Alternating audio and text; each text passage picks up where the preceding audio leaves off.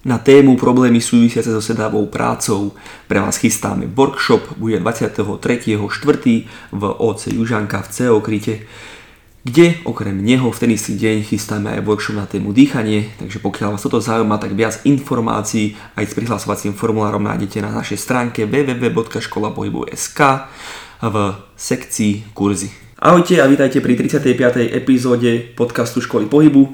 Dnes sme si tu opäť privítali našeho kamaráta Milana Dudu, s ktorým sa budeme rozprávať na tému sedavej práci a respektíve aké problémy sedavá práca môže, môže vytvárať vo vašom každodennom živote s vašim pohybovým aparátom. Skôr než ale začneme, ešte spomenieme, že na našej stránke www.školapohyb.sk nájdete rôzne pohybové programy a taktiež, že pre vás pripravujeme rôzne workshopy a semináre, ktoré taktiež nájdete na tejto stránke. Posledná informácia je, že pokiaľ by ste nás chceli nejakým spôsobom podporiť, tak najjednoduchší spôsob, akým to, akým to môžete spraviť, je sledovaním tohto podcastu, čiže že nám normálne dáte sledovanie na hoci ktorej platforme, ktorú využívate, alebo na našich sociálnych sieťach pod školapohybu.sk. Teraz každopádne prejdeme rovno na témičku, ktorou, ako som už spomínal, je teda uh, sedavá práca. Milan, vítaj opäť u nás v našom uh, Rádoby štúdiu, u Tomáša v ambulancii. Ahojte, Ak máš v ambulancii vôbec. Rádoby ambulancii. Takže, ako sa dnes máš? O, vynikajúco. Tomáš ma pozval na McDonald raňajky, takže vie, čo mám rád, aby ma rozhovoril. Skvelé, takže začíname s trendom, kedy budeme uplácať našich hostí. Tak to treba robiť. Dobre, páni, teda, uh, toto je téma, ktorej budete rozhodne rozprávať viac než ja. A začal by som tým, že aké sú teda najčastejšie problémy, ktoré vytvára sedová práca. Milan, mohol by si nám teda začať. Mm, Najčastejšími problémami sú suverene bolesti chrbtice. To je čistý král. Asi pri každom zamestnaní, nie len s tom sedavom. Ale veľmi častým problémom sú samozrejme aj bolesti hlavy a stretávame sa s nejakými karpálnymi tunelmi alebo poruchami ramenných klbov. Um, takže asi toľko. No. Či už sú to poruchy alebo samotné bolesti, to už potom samozrejme riešime v tej, v tej, v tej praxi, keď tí pacienti ku nám prídu. Ale čo sa týka tej chrbtice, tam často pacienti trpia práve poruchami platničiek a tam asi najčastejšie to bývajú práve tie driekové platničky skrz ten tlak, ktorý je tam mm-hmm. o, kladený na tú spodnú časť chrbtice. A je to aj taký najväčší strašiak a s tým nás ľudia najčastejšie navštevujú. Suverénne. Mm-hmm. A že to máš, to máš asi to isté. Áno, akože tá, hlavne tá drieková chrbtica je taký denný chleba, si myslím. Aj krčná určite, ale driek je častý. A čo sa týka tých och- ochorení platniček, keď to takto nazveme, tak je to úplne najčastejšie. A úplne najčastejšie sú tie typické sklbenia, teda v podstate platnička medzi segmentom L5S1, lebo to je v podstate posledná medzistavcová platnička, je na ňu vyvíjaný najväčší tlak, skrz to, že je posledná, samozrejme aj už tam dosadá najväčší tlak tej chrbtice a gravitácia. No. A je tam najväčší pohyb uh, z týchto drekových stavcov v tomto segmente. Že ono najväčšia halúz je tá, že tým poruchám není vôbec ťažké predchádzať, že to je úplne easy work, ale proste ľudia nevedia ako na to a totálne sa zodrú. A potom to chcú riešiť na poslednú chvíľu, však klasika, to všetci poznáme. Áno, ale napríklad ľudia nechápu ani už takým alebo stále ešte lipnú na takých tých starých, starých radách, že sedieť vystretý je správna poloha, takéto, takéto kadejaké mýty a v podstate už viaceré štúdia nám ukazujú, keby sa pozriem zrovna na ten segment, čo aj Tomáš opísal, že L5S1, tak pri zhrb, keď sedíme zhrbený, tak ten tlak na platničky je o 190% väčší oproti státiu. Mm. a teraz ľudia, klasika, no že ja sa snažím vystierať, ale aj tak si nepomôžete, lebo tam je o 140% väčší tlak, hej, takže furt je to proste strašne veľký tlak a tak či tak sa zoderiete. A nehovoriac ešte potom o vplyvoch toho zhrbeného alebo vystretého sedenia na iné časti tela, je, že, že či budeš sedieť tak alebo tak, aj tak si nepomôžeš. To je to, čo sa snažíme ľuďom vysvetľovať, že sedieť vystretý nie je tá cesta, ako sa tých bolestí zbaviť. Jasne. Presne. Presne, lebo to, to je presne, jak často som to aj v podcastoch spomínal, že tiež je to len nejaká stereotypná pozícia. Či sedíš hrbený dlho, či sedíš vystretý dlho, tak aj tak to vždy bude niesť nejaké následky. Lebo je to v podstate stále tá pozícia sedu. A keď sedíme uvoľnenie zhrbený, tak áno, síce možno kladieme nejaký väčší tlak na niektoré tie segmenty chrbtice, nejaké tie platničky, kolbiky a tak, ale zase keď sa vystierame, zase viacej preťažujeme v podstate tie kvázi posturálne svaly. Čiže tak. Je to vždy niečo za niečo. Že vyzerá to pekne na Mhm. papieri, ale nie je to také jednoduché, ak sa to môže zdať. Najradšej mám v praxi, keď ľuďom teda poviem ten, ten, ten skutočný spôsob, aký sa, akým predchádzať tým bolestiam, alebo ako sa ich zbaviť a tí, oni kúkajú, jak sovy majú oči, hej, že, že wow, že to fakt je také, proste zmen, mente často polohu. Je to strašne easy, proste nesete dlho. No, Ľudia si zase myslia, že keď im povie, že nese dlho, tak si predstavia, že OK, VH odporúča každých 25 až 30 minút prestávku od čo je samozrejme strašne vysoká frekvencia. A treba myslieť na to, že ty, áno, že zo zdravotného hľadiska je to možno, že dobré, ľuďom povedať, že každých 30 minút sa postal, len treba myslieť na to, že každý človek má šéfa tomu šéfovi je často úplne jedno, ako sa cítiš. On proste potrebuje get that done, lebo on má zase šéfa, hej, a podobne. A, ale ľudia nechápu tomu, že naozaj postaviť sa aj len na pár sekúnd má obrovský význam proste pre, pre tú chrbticu. Naozaj, že oni si ne, nemusia ísť na vecko, alebo nemusia si zrobiť kávu každých 30 minút. Stačí, keď sa postavia trošku pohybu a majú vystarané, bude im o mnoho lepšie. mm. A to sa im snažím vždy vysvetliť, že toto je základ, ktorý si musia oni nejakým spôsobom osvojiť a že je to ďaleko viac než akékoľvek o, cvičenie, ktoré um, aj kdokoľvek tvrdí, že je akokoľvek efektívne. Proste robte si pravidelné prestávky a keď si lenivý cvičí, tak možno aj cvičiť nebudeš musieť, lebo aj tak ti bude lepšie. Tak, tak. No, akože s tým súhlasím, že toto je veľmi podceňovaná záležitosť, lebo áno, ad jedna je mať aj nejakú možno základnú ergonómiu v tej práci, keď naozaj musíte sedieť za tým monitorom, musíte sedieť za tým počítačom, tak dobre, samozrejme mať možno, ja hovorím, základnú ergonómiu, ale není to všetko, čo dokážete spraviť. Toto je ten základ. Ale toto už z veľkej časti, časti dneska riešia legislatíva. Nie, že Mhm. ako chodím po tých zamestnávateľov, tak v podstate už legislatíva im predpisuje, čo musia robiť. Sú tam pravidelné školenia dokonca, ktoré sú povinné zo zákona. Väčšinou, ako my máme veľké, veľké fabriky pod sebou, tak, alebo teda, že my pracujeme pre veľké fabriky, tak oni majú na to vyslovene zamestnanca, ktorý je tam ako BOZP, o, nejaký manažér, a ktorý sa celý čas len stará o to, aby tí zamestnanci dodržiavali tieto alebo aby ten zamestnávateľ voči tým zamestnancom dodržiaval tieto legislatívne nariadenia. Takže toto už je výška monitora a teď, a teď, a teď výška stolov, to všetko už musí byť. Samozrejme všetko sú to nejaké tabulkové hodnoty a keď máš dvojmetrového človeka a potom niekoho vedľa 1,50 m, tak je to problém, ale, ale rieši toto už aj legislatíva, takže Takže už to není až tak za opicami ako kedysi, no. až tak nie.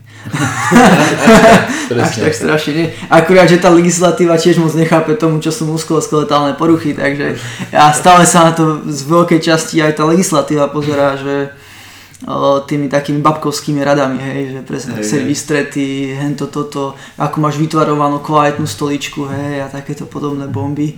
Áno. Pritom to je najmenej dôležitá vec, to máš, že keď ti niekto povie, že chrbát ho boli zo zlého matracu, hej, tak matrac rieš ako posledný, radšej sa pozri, čo robíš v priebehu tých 24 hodín a tam nájdeš milión ďalších chýb, Presne. ktoré ťa nebudú stať 8 kg, keď to budeš chcieť zmeniť. Hej, hej. Bude to stáť maximálne nejaký čas. To sa mi páči, že, že, to, že to akože zdôrazňuješ, pretože edukácia v tomto smere je o, veľmi dôležitá, ako sme sa vlastne, myslím si, že sme sa zrovna my bavili v poslednom podcaste o dôležitosti edukácie. A je, je, je sranda, lebo naozaj, naozaj vnímam, ako stoličky sa strašne moc riešia v, v zamestnaniach, aké by to bolo úplne najdôležitejšia vec na svete. A pritom, ako si som spomínal, najmenej, najmenej dobrá vec, ktorú treba spraviť, je naozaj meniť tú polohu. To snažíme zdôrazňovať veľmi často v našich podcastoch. A že je to také neuveriteľné, ako, No. ako silné to je, ako, ako dôležité to je. Hej, ale vieš, to máš, o, to, to, to je ten marketing, vieš, že ľudia hľadajú také rýchle riešenia a také tie zaužívané, že nechcú moc si osvojiť niečo nové a presne vždycky sa hovorilo, musíš mať kvalitnú stoličku, hej, aké niečo stojí tisíc eur pre Boha, to musí byť kvalitné, ne? musí, ne? Ako je možné, že by nie, no. Tých spôsobov síce veľa, ale, ale tak oni si radšej kúpia tú tisíc eurovú stoličku, No a myslia si, že to im tie problémy vyrieši, ale bohužiaľ nevyrieši. A ešte čo je taká pecka, čo sa, s čím sa strašne často stretávam, je keď si kúpia stoličku za 1000 eur hej, a má nestabilnú tú podložku pod zadkom, že to je úplná bomba a ľudia vravia, že no ja celý deň sedím a teraz posilňujem tie svaly. Lenže oni presne toto nechápu, že veď keď celý deň sedíš a poviem príklad snažíš sa byť vystretý, ty proste preťažíš to svalstvo, lebo sa celý deň držíš v jednej polohe. A keď si dáš ešte niečo nestabilné pod zadok, pre Boha, však to posunieš ešte vyššie. Tie, tá, tie nároky na tie svaly sú ešte väčšie. Napríklad toto je často, čo riešim s ľuďmi, že fidlopta, je, ľudia si kúpia fidloptu, lebo majú bolesti chrbta. Zase väč- najčastejšie, keď sa bavíme o tom spodnom chrbte teraz, hej, mm-hmm. sadnú si na fidloptu a zistia, že koľko mne je furt zle. No jasné, že ti je furt zle, lebo máš nestabilnú podložku pod zadkom, takže tie svaly odpálíš ešte viac. Ale napríklad, čo zase štúdia ukazuje, že štandardne taká fidlopta by sa mala používať max 20-30 minút naraz, potom by si si mal presadnúť na stoličku a v priebehu dňa opäť si sadnú na tých 20-30 minút na tú fidloptu. Ale to je zase tá istá základná rada, úplne tá, tá fundamentálna, že zmena. Pravidelne mení polohu. Presne. No. Niečo zmení proste. Presne. A toto je taká je dosť individuálna vec, jak spomínaš, lebo áno, väčšina ľudí, čo rieši tieto problémy, je samozrejme nejakých až netrenovaných, alebo nie sú extrémne fyzicky aktívni, čo s výnimkám. A samozrejme, taký človek, keď zrazu v bežnú stoličku vymení za tú feedloptu, tak je to masaker. To je v podstate fakt, že tréning, už v tom, čo, kde je problém, no. vyslovene, čiže to nie je úplne optimálne. Ale môžu byť ľudia, ktorým tá feedlopta vyhovuje, určite, ale asi to není nejaká obrovská väčšina. No. Jo. Ako, zase ono to pomáha, ale vrajím, treba vedieť, ako to pomáha. Dávkovať, no. Presne to dávkovanie. Že... Mňa by zaujímalo, či taká, neviem, či na to bude úplne odpoveď, lebo nezberáte si nejaké dáta určite z tohto. Ale keby ste porovnali ľudí, ktorí vám chodia s problémami so, spodne, so spodným chrbtom, zo sedavej práci, či to sú častejšie ľudia, ktorí nič neriešia, alebo práve tí, čo sa strašne snažia s tým niečo robiť. Mm-hmm, Chápete mm-hmm. otázky? Chápem no. otázky, no. Vieš čo, Mm, hm. Tí, čo prídu, už sa s tým snažia niečo spraviť. Takže... to je pravda. Ale, ale takto, keby, keby možno trošku pretransformujeme, že, že u mňa napríklad, u nás sú to väčšinou ľudia, ktorí už nemajú, ne, ktorí zatiaľ nemajú žiadnu skúsenosť s tým mm. riešením týchto problémov, takže sú takí nováčikovia a hľadajú proste tú pomoc. A napríklad toto je zrovna skupina, ktorú my sa najviac zameriavame. Tým, že v podstate k dnešnému dňu už máme nejakých 2800 zamestnancov, také portfólio, o ktorých sa staráme v rámci tých našich kontraktov pre spoločnosti, tak a celíme na nich tou silnou edukáciou, tak väčšina z nich sú úplne nováčikovia, nemajú žiadne skúsenosti a doteraz chodili vlastne len na nejakú masáž možno a tak a presne kúpili si feed loptu a predraženú stoličku a pri nás zistiu, že sú oveľa lacnejšie a efektívnejšie riešenia na tie ich problémy. Hmm. Potom to presne je taký ten hacking, no. dá sa povedať, že naozaj jednoduchou radou trošku zmeníš ten život a odlačíš peňaženku a zlepšíš kvalitu života. No. Mm. Tak. Presne Ale vrajím zase, nie je, to len, nie je to len ten spodný chrbát, napríklad bolesti hlavy sú veľmi časté pri sedavých prácach. Ale napríklad toto ešte, aby sme dali na takú pravú mieru, že sedavá práca neznamená len práca v ofise, za počítačom. Napríklad my teraz, keď sme, máme okolo neviem, asi 1500 zamestnancov, čo sú v elektrotechnických spoločnostiach a napríklad tam sedia. Mm. Oni sedia ale za výrobnou linkou. Mm, to je druhá vec. Hej, no. takže furt to je sedavá práca, ale napríklad tam ten, ten mm, tá náplň práce je diametrálne odlišná od niekoho, kto sedí za počítačom, pretože tuto zamestnanec síce sedí, stále hladí dole, ale poviem príklad robí veľmi jemnú, drobnú prácu, na nejakých plošákoch a mhm. podobne, mm.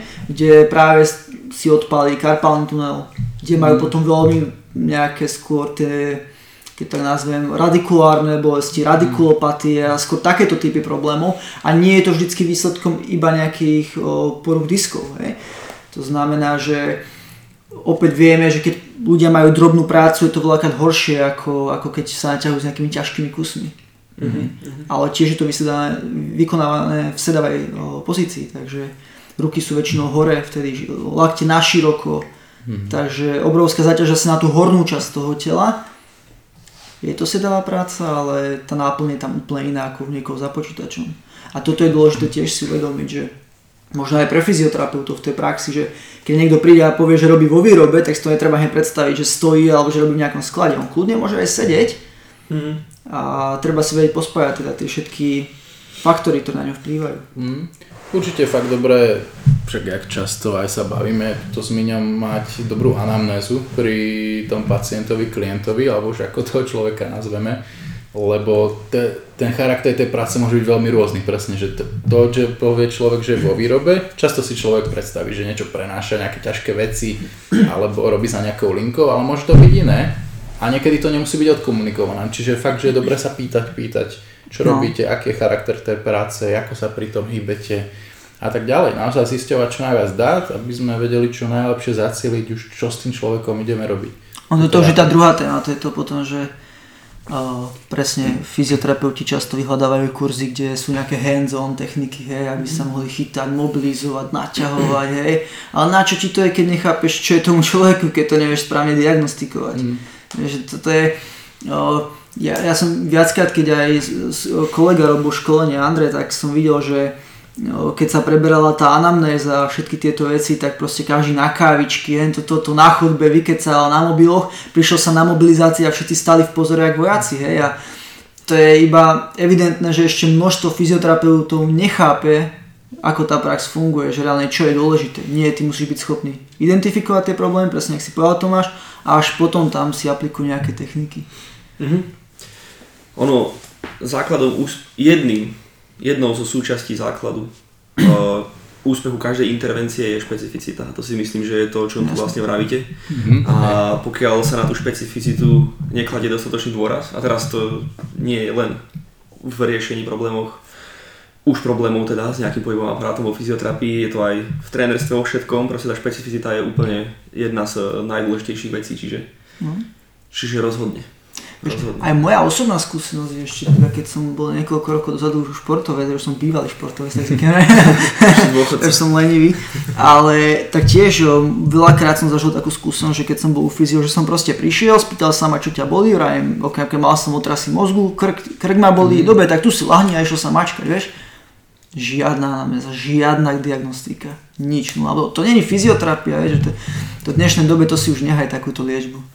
Nie, dneska proste máme fakt tú evidenciu, treba ísť anamnéza, podrobne. Je množstvo perfektných štúdií, množstvo guideline, my to nemusíme vymýšľať, nás to pekne vedie. To, čo už dávno vymyslené, len sa toho treba držať a vedieť správne diagnostikovať toho pacienta a nastaviť tú liečbu. A nie hneď mačkať, naťahovať. Mm-hmm. no, ale ono, ono podľa mňa to je aj to, ako my na Slovensku sme tu tými školami vychovávaní, vieš? Že tu sa akože áno, preberali sme aj my nejakú anamnézu a tak ďalej, ale podľa mňa aj tak strašne veľký dôraz sa kladie na tie subjektívne veci. Že vyslovene, no akože nehovorím, že to, toto je samozrejme 100% objektívne, ale myslím to tak, že, že naozaj tá palpácia nejaká, vieš, že moc sa na to klade dôraz, že vyslovene hneď si toho človeka chytíš no. a sleduješ si. Čiže áno, lebo tu má 90% ešte fyzioterapeutov pocit, že dokáže cítiť posunutý stavec alebo podobné kobuliny, hej, čo už sú miliónkrát vyvrátené, hej, že zase presne, že my by sme tá, tá subjektivita je obrovská o fyzioterapii, ale to by malo byť zo strany ale pacienta, nie z našej strany. Z našej by to nemal byť absolútne. Hej. To znamená, že keď chytím trápec, ktorý je totálne tvrdý a pacient povie, že ho neboli, tak ho neboli. A čo, tak má zvýšený tónus, preboha tónus lieta hore dole každý boží deň. Mm-hmm. Je to mhm. úplne jedno. Tie naše testy by sme mali čo najviac objektivizovať. Čo najviac. A subjektívne je ten pacient. Tak presne. O toto si veľmi dobre no. spomenul, lebo to, že náhodou niekto má tuhý trapez, neznamená, že to musí byť pre toho človeka zle. Pre to môže byť úplne prirodzený stav.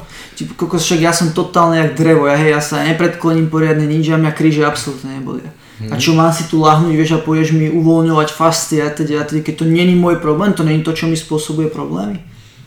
Tak, lebo proste... to je presne to, že by sme riešili niečo, čo není pokazané, čo však tiež často spomíname. Tak, tak. Že keď niečo není pokazané, tak to nemusím opravovať predsa. Tak. Tak, tak. Že to nemá nejaký význam, tak tiež si myslím. No to je to, že ešte mnoho z nás nechápe, že o čom je reálne tá rehabilitácia. Nerozumejú tomu, čo robia. A teraz nemyslím, že tomu, čo robia tie kroky, ktoré zvolia, ale nechápu tej, tej filozofii rehabilitácie, mm-hmm. tomu, čo fyzioterapia vlastne predstavuje No a ak to chcú vedieť, tak odporúčam sa pozrieť na zahraničie. Určite. Kde to je proste veľmi, veľmi prepracované. Hej. Edukácia, edukácia, edukácia. Tak. Každopádne, vráťme sa trošku späť a poďme trošku konkrétnejšie k problémov zo sedavej práce. Spojené teda so sedavou prácou. Keby, sme, keby ste mohli zadefinovať nejaké, nejaké konkrétnejšie problémy, povenujeme sa najskôr spodnému chrbtu, zatiaľ sme sa tak všeobecne tomu povenovali, mm-hmm. potom prejdeme na kršnú chrbticu mm-hmm. a tak ďalej. Tak uh, povedzte, že aké sú teda najčastejšie tie problémy konkrétne a teda čo s tým človek môže robiť, keď už sa taký problém ukáže. Mm-hmm. A, tak začneme. uh, za mňa najčastejšie, čo sa týka teda spodného chrbta, tak drýva väčšina problémov sú teda nejaké diskogénne problémy. Je, čiže človek príde s tým, že ako, samozrejme niektorí prídu aj, že bez toho, že už boli niekedy predtým u lekára, že naozaj to vyšetrujem ja, ale u mňa osobne je to tak, že často už prídu s tým, že idú od ortopeda, od neurologa niečo. Mm-hmm. Často sa to u mňa takto deje, netvrdím, že je to vždy. A už riešime teda nejakú konkrétnu diagnozu, či už je to nejaký bulging disku, či už je to nejaká herniácia, protrúzia a tak ďalej. Sú tam samozrejme rôzne rozdiely. No a to je také najčastejšie. A presne, ak Miňo spomínal, je to časté aj kvôli tomu, že je tam väčší tlak pri tom sede. Je tam malá variabilita pohybu pri tom sede, že väčšinou naozaj ten disk je stále v nejakej pozícii, kde teda to jadro, ktoré sa nachádza v strede, sa vytláča nejako smerom v podstate von cez eh, ten prstenec, podstate, ktorý je taký fibrózny, taký tkaninový. No a toto vie spôsobovať problémy. Tam už je rozdiel to, že či, či ten, to jadro pretečie von a robí to nejakú iritáciu na tých nervoch, čo už sa prejavuje trošku inak, alebo vyslovene je ten disk len nejaký podraždený, čo sa zase prejavuje trošku inak. A to už musíme nejako diferenciovať, že čo je čo a ako sa k tomu správať, čo s tým robiť. A podľa toho už zvoliť teda nejakú intervenciu tej liečby. Takže toto je za mňa také najčastejšie, čo sa deje, čo sa týka spodného chrbta. Ale samozrejme sú tam aj nejaké iné veci. Väčšinou je to toto, niekedy človek príde s tým, že čo samozrejme sa nedá úplne okom diagnostikovať nejako, že je, ja neviem, niekto im povie, že má niečo s esiklbom alebo tak. Čiže to je tiež také otázne, ale prejavuje sa to niekedy podobne, niekedy nie a často sa to nachádza tá bolesť okolo tej panvy, okolo toho chrbta, že to sú také časté veci, s ktorými ľudia prichádzajú z tej sedavej práce, čo sa týka spodnej časti mhm. chrbta. Ja určite súhlasím s Tomášom a mi sa Kubo ľúbi, ak si to ty povedal, že, teda, že nie, že sú spôsobené to, to sedavou prácou, ale majú s tým iba súvis. Presne. Lebo my reálne nevieme, vieš, ku nám príde pacient a povie nám, že Viete čo, včera som bol, sedel v práci, postavil som sa, zrazu ma strašne seklo, hej, a bol mm. som teda, alebo pred, dajme tomu pred týždňom, a bol som na mr a mám tam vyskočenú platničku, mm. hej, a teraz, no, to, to v tej práci, to kvôli tomu mi to, sa to stalo. Čiže ako to môžeš vedieť pre Boha? to, že ťa to rozbolo vtedy neznamená, že už si dávno tú, nejakú tú patológiu nemal, len proste keď, keďže vieme, že pri poruchách diskov prevažne čo boli sú tie svaly okolo a všetky tie, štru, tie meké štruktúry okolo. Mm. Uh, to znamená, že ten pacient už dávno mohol mať uh, presne ten bulging alebo čokoľvek v minulosti, len sa to prejavilo zrovna pred tým týždňom. A, a, takže áno, to, to, toto sú suverene tie najčastejšie problémy, len nám na, nemá význam úplne vysvetľovať pacientovi iba to, čo robí v tej práci. Proste my zase musíme obsiahnuť tých 24 hodín. Hej. Lebo typický napríklad problém je, že, že OK, poprvé nejaké tej terapii dáme nejaké cvičenia základné, ale najrychlejšie, čo ľudia môžu zmeniť, je poviem príklad, že poďme zistiť, ako spiť. Hej, a čo povie, no ja spím na boku, ale úplne vykrútený, že mám proste nohu preloženú a trup do druhej strany. Vieš, totálne twistuje proste ten spodok, hej.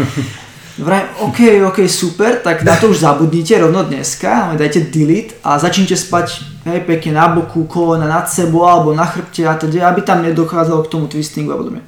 Dobre, na druhý deň si voláme s pacientom a povie, koľko viete čo, jak som sa ráno zobudil, tak zrazu tie typické ranné diskogénne bolesti, lebo vieme, že teda poruchy platniček sa prejavujú, no, alebo ranné bolesti sú pre špecifické, mm-hmm.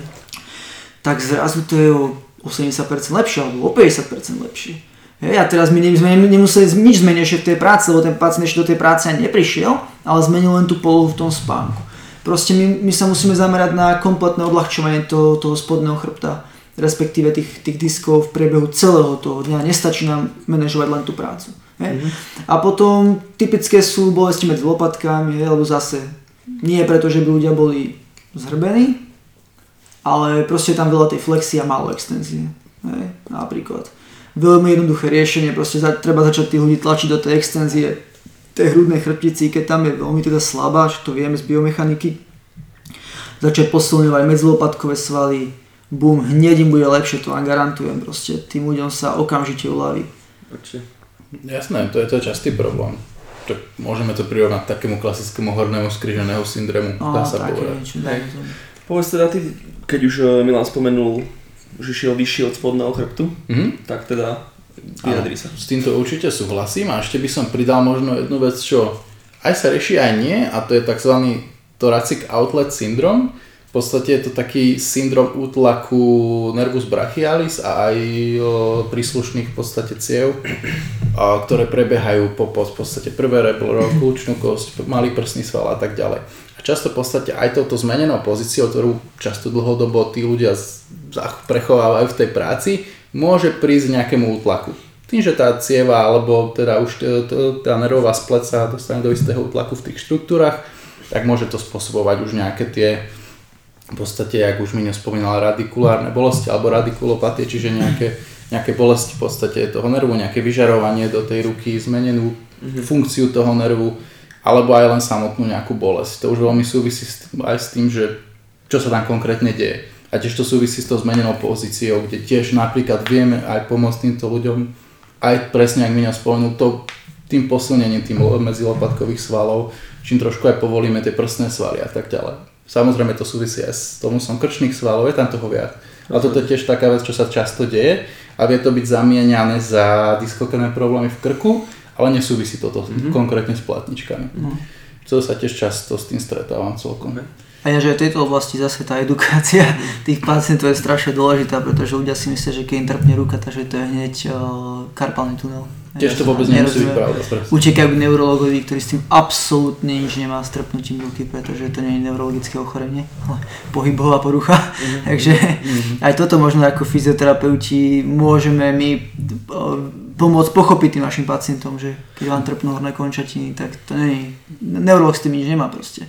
Mhm, mhm. V podstate áno. Ale to padá pod našu, pod našu prax, Tak. pod to, čomu by sme sa mali my venovať. No, len tá hierarchia je tu strašne tak zvláštne nastavená. Vieš, že väčšinou fakt toho človeka ale pošlu k tomu neurologovi, lebo je to tu tak zaužívané. Že niečo, niečo mi trpne, idem k neurologovi.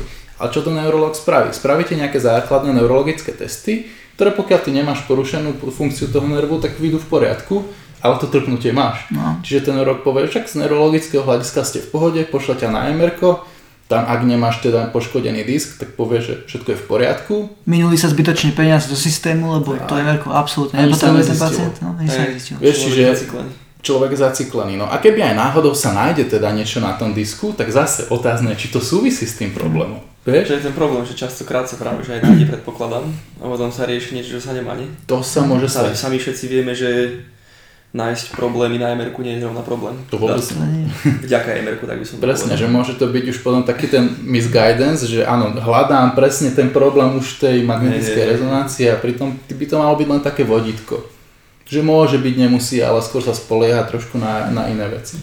To sa často stáva. A problém ešte aj ten, len dopoviem, že uh, aj keby sa toto nájde, tak ten neurolog ti neposkytne žiadnu optimálnu liečbu. Akože nič proti, ale väčšinou to riešia len infúziami alebo nejakou medikamentoznou liečbou, ale nemenia nejako charakter toho, ako sa ten človek hýbe, alebo aby ovplyvnili už Akože vieš, to ochorenie samotné. presne, že ak ten pacient má nezistiteľné bolesti, tak presne prečo mu niečo nepichnúť, prečo mu tie infúzie, že presne. to je super, ale následne by mal byť odporúčený, aby rehabilitoval a to je to, čo často nie je. Ten Rieši sa pacient, príznaky. no presne tak. A nie Presne. pôvod. Presne.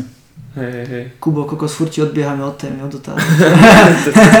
Ale vieš, toto je horúce, to musíš vyriešiť, lebo keď nevyriešiš toto, tak čo z toho, že vieš, čo robiť s tým pacientom, keď sa k tebe aj nedostane, chápeš? Ale tak to je, že, to je, že, to je že taký štandard školy pohybu, odbiehať od témy. To je Toto tu vždy riešime, že riešime príklad mŕtvy ťah a skončíme pri neviem, úplne niečom inom, nejakom problémoch so srdcom, alebo čo vieš. Presne. Tak proste musí byť. Ale ja sa vždy vrátim. Dobre. Takže toto sme si poriešili teraz hruď, tak mm. porozprávame sa zase o krku. Krk, ok, klasika, C4 a dole, tak pri tej sedavej práci je základný problém. Myslím si, že to mm, takto zamestnanci, ktorí, alebo ľudia, ktorí pracujú v sedavej práci 90% času majú sklenenú hlavu. Hej, buď si nad papierom, buď kúkaš na tú klávesnicu, alebo práve na nejaký ten prístroj, ktorý obhospodaruješ v práci. A, a teda z biomechaniky vieme, že ten nástup pohybu stavcov je práve od stredu. To znamená, že tam najčastejšie začínajú vznikať pretože keď máš drobný predklon, tak najviac zaťažuješ práve C3, C4, C5 a hej, a smerom dole. Takže tam najčastejšie vznikajú tie, tie opäť zase diskogénne poruchy, hej, veľmi častý problém. Alebo tie facetové syndromy sú tam veľmi časté z toho preťaženia, preťaženia a podobne. O, veľmi stuhnuté svaly, hej, klasika zozadu. Ľudia, um, tak, tak, taký paradox častý v práci je, alebo čo, čo ja riešim s ľuďmi, čo vysvetľujeme, že oni prídu a mám strašné bolesti krčnej chrbtice, celý deň kúkam dole do papierov, že proste čo mám robiť, bol som na mr nemám tam platničky poškodené, takže čo sa vlastne ide, OK, viete to tak zvolíme taký postup, že začneme tie svaly posilňovať, hej, začneme ich ešte vyššie zaťažovať. Je taký ruský štýl, že keď neumieráš, tak proste ideš ďalej. Ja oni na mňa pozerajú, že ale ako, akože mňa to veľmi boli. No veď práve, musíme zvýšiť tú kapacitu tých svalov na to, aby vydržali tú excentrickú kontrakciu, ktorá celý čas vlastne na, ňu, na, na ne pôsobí, mm-hmm. alebo v ktorej sa nachádzajú, aby vydržali tú vašu činnosť. Lebo Vieš, ty nemôžeš človeku povedať, čo proste má prácu, že musí sa pozerať dole, aby sa tam nepozeral, alebo ja fakt naozaj, že ja som, ja som s tými ľuďmi v tých fabrikách veľmi, veľmi často, poviem príklad, že väčšinu z mojej praxe teraz, v poslednej dobe, a veľa vecí nedokážeme proste zmeniť. Tam jediný ten spôsob je už adaptácia. Musíme adaptovať tie tkaniva. Hej? A teraz zase my vieme, že excentrická kontrakcia je jedna asi z najťažších, ktoré môžeme klásť na tie svaly. Jasne. Tam sú tie svaly v úvodzovkách v takom najväčšom nebezpečí toho preťaženia a vzniku spazmov a teda tak jednoducho musíme veľmi, veľmi adaptovať tie svaly. Naučiť ich potom kompenzovať, dajme tomu do záklonov rôzne, rôzne. McKenzie má perfektné cvičenia na toto prepracované do záklonov a podobne. Takže zase neviem, či už neodbieham od témy, ale, ale čiže zase vrajem, tá, tá, tá, ten stred tej krčnej chrbtice smerom dole veľmi, veľmi trpí pri tej sedavej práce a dôležité sa na to pozerať, keď to identifikujú fyzioterapeuti, je, že či, že chápeš ten zákon fire or fly, že proste naozaj či môžeš niečo zmeniť, alebo proste či jediná cesta je tam tá adaptácia. Uh-huh. Niekedy sa dá niečo zmeniť, ale je to veľmi málo kedy. Uh-huh. Väčšinou tých ľudí musíme proste veľa, veľa adaptovať. Vysvetliť im, že toho sa nezbavia tej polohy tak nech rovno zabudú na to, že najväčší môj problém je proste hlava dole. Nie, najväčší tvoj problém je, že máš slabé svaly a nevydržia tú excentrickú kontrakciu. Nevieš, ako to kompenzovať a to je niečo, na čo sa musíme zamerať. Mm-hmm. Teda mysel, To je častý problém. A tomu ešte málo napadli také pointy, s tým úplne 100% súhlasím, čo Miňo presne teraz hovoril ale môžeme sa treba ešte pozerať aj na také veci, či ešte počas dňa človek nejakým spôsobom ešte navyše tie svaly nejako no. nepreťažuje, že či zase veľa sa nepozerá do telefónu, alebo nejakým spôsobom nemá tú hlavu sklonenú pri nejakých iných činnostiach, ja neviem, že hra šach alebo čo napríklad. Čo, ale ja ti môžem skočiť do reči, tak toto úplne, že... Môžem? No jasne. úplne, že ľudia prídu a 8 hodín sedím v práci, to mám z toho. Hej, a čo robíš tých zvyšných 16 hodín? A to sa treba pozrieť. 8 hodín dajme tomu, že máš voľný čas a 8 hodín spíš. A teraz typické. Akej polohe spíte? No veď na bruchu s vytočenou hlavou do strany. Bomba, hej, a ty, ty toho na prácu, nie? Že nevieš, jak spíš, ty vieš, tam, tam tie, opred, tie disky, tie meké tkaniva, to je pod obrovskou záťažou aj v tom spánku, proste keď si stále, stále v tej rotácii, hej. Takže aj toto je zase ďalšia z vecí, ktorú, na ktorú netreba zabudnúť, že OK, vieme, že je problém, že pacient má stále hlavu dole, ale čo ak to nie je proste tá primárna príčina tých bolestí? Čo ak je to práve ten spánok? Alebo čo ak je to, ak to máš aj presne, že zvyšných 8 hodín v priebehu dňa kúkala do mobilu? Mm-hmm, presne. Hej? Že zase treba to zobrať tak v celku, proste tých 24 hodín, celý ten cyklus treba zobrať, že čo ten pacient robí. Veľmi a to sa nedozvieš medzi dverami, keď ho hneď začneš mačkať, vieš, no. To je tá, to je tá diagnostika, tá anamnéza. Presne, že je to o tom fakt zisťovať, zisťovať, aby sme zabrali čo najväčšiu časť toho dňa od toho človeka. Lebo jedna vec je tá práca a druhá vec je to, čo spí, pomíňa Miňo. E, lebo áno, často ľudia spia na bruchu, presne vyrotovaný krk a nedopne im, že to môže spôsobovať nejaký problém. Ale predstav si, že máš vytočený krk do strany 8 hodín Mm-hmm. Príde nejaká adaptácia tých tkaní, jasné. Takisto ču, ľudia často spávajú na vysokých vankúšoch. Takisto no. zase sme v tom predklone alebo nejaké rotácii zbytočne. Permanentný streč nervových štruktúr v, tej, v tom predklone. Presne, zase, čiže... tam tie nervové korene sú veľmi dráždené. Potom nech sa nečudujú, že majú radikulopatiu alebo podobne. alebo oni, no tak dobre, pacienti o tom nevedia, ale ten, zase ten fyzioterapeut je povinný to vedieť správne vyhodnotiť. Presne, no. Ja stále ľuďom vravím, že ak chcete spať na bruchu, to je v pohode, ale netreba zabúdať, že si treba kúpiť maserský stôl, lebo tam máš dieru na tvár. Vieš, dám si pichy tvár, to je pohodlné, nie? Mne, mne bežne zaspia, tak nech takto spia, ale, ale na posteli to určite nie je dobrý, dobrý, dobrý spôsob. A ináč, keby sa vrátime ešte späť aj k tomu drieku, to isté platí, že spánok na bruchu je masaker na driek, lebo 90% ľudí má hyperaktívne extenzory, mm-hmm. quadratus lumborum podobne, brucho úplne, že 0 bodov, vedia síce kde to je, ale akože zapojiť to, to nič. To je druhá vec, no. úplne vyhodené ističe, hej.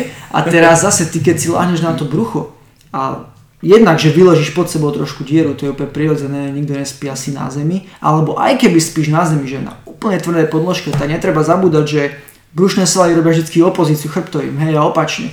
A keďže tie chrbtové sú tradične hyperaktívnejšie, tak ťa proste prehne to brucho povolí, pôjde do excentrického napätia, no a do koncentrického je ten, ten, ten spodný chrbát a tam vzniká opäť kompresia silná, jednak diskov, jednak nervové štruktúry majú opäť menej priestoru, fazetové, kl, fazetové klby veľmi trpia. Toto si ľudia absolútne neuvedomujú a toto je tiež veľmi dôležité vysvetľovať, že ako veľmi ti vie ublížiť aj poloha v spánku. Mm-hmm. Zase no, máš hrudnú chrbticu, toto, máš, to, to, toto vieš aplikovať úplne na všetko. Um, spíš s vytočenou hlavou, my vieme, že prvé 4 rebra sa veľmi hýbu s krčnou chrbticou, hej, mm-hmm. veľmi. Takže sa nečudí, že ťa boli okolo lopatiek, alebo že ťa boli horná hrudná chrbtica, keď spíš s vytočenou hlavou. To má veľký, veľký vplyv. Určite. Alebo na Supermana rameno, hej, pekne, že keď dúfa, že zlietneš. a potom tam slap tier a podobné, podobné problémy, hej, bicepsové šlachy neskutočne trpia. Aha. Že ten spánok má neskutočne veľa, Určite. veľký vplyv na ten pohybový systém. No, a ešte si spomínal bolesti hlavy, ktoré budú dosť súvisieť s krkom, predpokladám. Jo. Ale čo by si k tomu ešte povedal? O, zase, o, najčastejší problém je práve tá flexia. O, I keď takto, my vieme, že bolesti hlavy sú najčastejšie spôsobované hornokrčnou chrbticou a tá, tá je v najväčšej záťaži v úplnej flexii. Alebo potom keď ľudia robia to tradičné, že vystrčia bradu pred monitor, hej, dopredu, tam dochádza vlastne ku extenzii hornej krčnej chrbtice a toto vie opäť spôsobovať dráženie fazetových klbov, ktoré vieme, že vedia spôsobovať bolesti, bolesti hlavy. No, opäť, na bolesti hlavy má vplyv množstvo faktorov. Nie je to len tá sedavá práca. Povinnosťou fyzioterapeuta je to správne vyhodnotiť. Takže každý by mal vedieť, ako sa správa cervikogénna bolesť hlavy, ako sa správa tenzná bolesť hlavy, ako sa prejavujú, keď sú napríklad keď máš bolesti spôsobené occipitálnym nervom hej, a podobne. Mm. Takže zase, no je to len o tom proste naštudovať si všetky symptómy, všetky tie patterns, ako sa proste správajú tie, tieto problémy a vie to správne vyhodnotiť. Ale, sa, ale čo týka, áno, keď to dám do tej sedavej práce, čo je tá téma, tak je to tam pod veľkou záťažou určite. Ne? Ale veľká záťaž nie je problém, stačí keď posuníš, že je to v pohode. Ne? No. Vieš, človek môže robiť čokoľvek. Určite.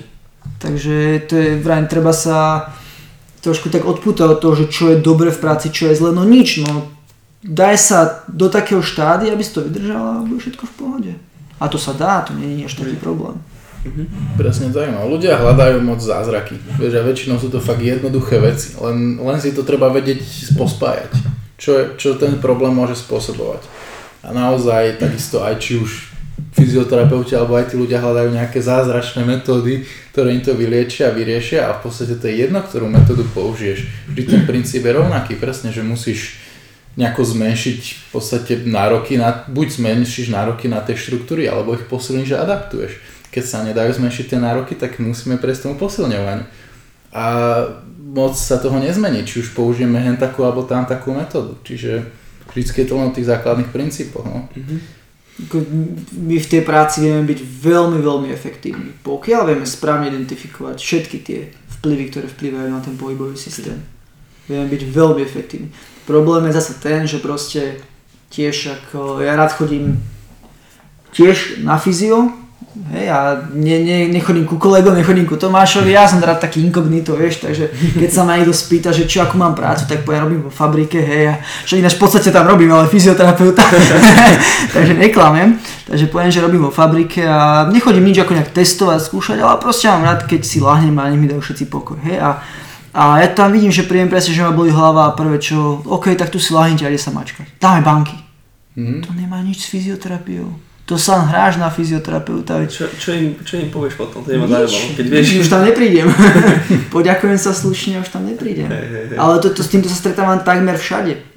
Je, že proste toto nie je fyzioterapeut, si treba konečne uvedomiť, že, že tak ako prídeš ku doktorovi, ten ti robí diagnostiku, navrhne liečbu, lieči ťa, to isté by mal robiť fyzioterapeut vie to správne diagnostikovať. Keď ti poviem, že ma boli hlava a máš každý sú, suboccipitálne svaly, jasné, veď aj vieme, že aj tie môžu spôsobiť primárne pri tých tenzných bolestiach, ale, ale ako vieš, že to mám zrovna ja problém? Čo keď mám typickú cervikogénnu bolesť hlavy? Čo keď tam je práve skôr nejaký ten nervový komponent, ktorý treba riešiť, vieš? Uh-huh. Toto, kým tí fyzioterapeuti nebudú robiť, tak sa len hrajú na fyzioterapeutu. A takto si v podstate ty vytvoríš síce pravidelnú, pokiaľ, pokiaľ, pozor, pokiaľ tí ľudia sú není nejaký vedomí, ak by to malo vyzerať, tak si vytvoríš pravidelnú klientelu presne skrz to, že ty s tým pomôžeš na chvíľku, ale ten človek sa potom vráti za týždeň, za dva. A to je krátko zraké, to je, je no, to len podrýva tú našu prácu proste, lebo našim cieľom by malo byť kompletne pomôcť tým ľuďom. A ak reálne poznáš ľudí a vyznáš sa v ľuďoch, tak vieš, že do nekonečna to cvičiť nebudú, aj tak sa ti vrátia a tú prácu budeš mať, nemusíš sa bať aj tak prídu. A keď nepríde on, tak príde jeho babička, alebo mama, alebo táto. A keď ti príde ten istý človek, tak ti možno že príde s krkom, lebo si mu vyriešil bolesti hlavy, ale príde s krížami. Vždy bude niečo, vždy. My sa o, pra- o svoju prácu absolútne nemusíme báť. Ale naša snaha by, bolo, by malo byť maximálne pomôcť tým ľuďom čo najefektívnejšie, čo najlacnejšie, čo najrychlejšie. Mm-hmm. A vždy tá robota bude. Ja tiež myslím, že ten spokojný klient ti vždy aj jedna príde rád znova, alebo ti referuje nejakú novú prácu už nejakými ďalšími kontaktami, ktoré ti posunie. Takže či príde k tebe trikrát s tým istým, alebo trikrát s niečím iným a vyriešiš to, tak je to v podstate mm. za jedno, len môžeš to robiť efektívnejšie a je to samozrejme výhodnejšie. Ale ja si nemyslím, že je veľa fyzioterapeutov, ktorí ktorí by toto robili vedome, že na schvál, aby im chodili ľudia. Ja Asi skôr si myslím, ako... že proste nevedia často. ako na to, a, alebo aj nevedia o tom, že ako by to malo vyzerať. Hej, taká nevedomá ignorancia. Dajme tomu. No. Tak by sa to dalo nazvať. Hej, no. Dobre páni, uh, tak sme si teda priblížili šeličo aj šeličo navyše. Uh, uzavrel by som túto tému mm-hmm. nejakými vašimi možno nejakým vašim zhrnutím odporúčaní, ktoré, sme už, ktoré ste už teda dali počas celej epizódy, ale zhrnieme to teda do nejakého balíčku. Čo by ste teda odporúčali, aby človek, ktorý v sedavej práci fungoval, mohol robiť? Ako zlepšiť svoj nejaký stav, alebo ako nastaviť nejaký preventívny program? Mm-hmm. A tak. OK, tak čo týka pre ľudí v práci, zase opakujem sa to veľmi jednoduché.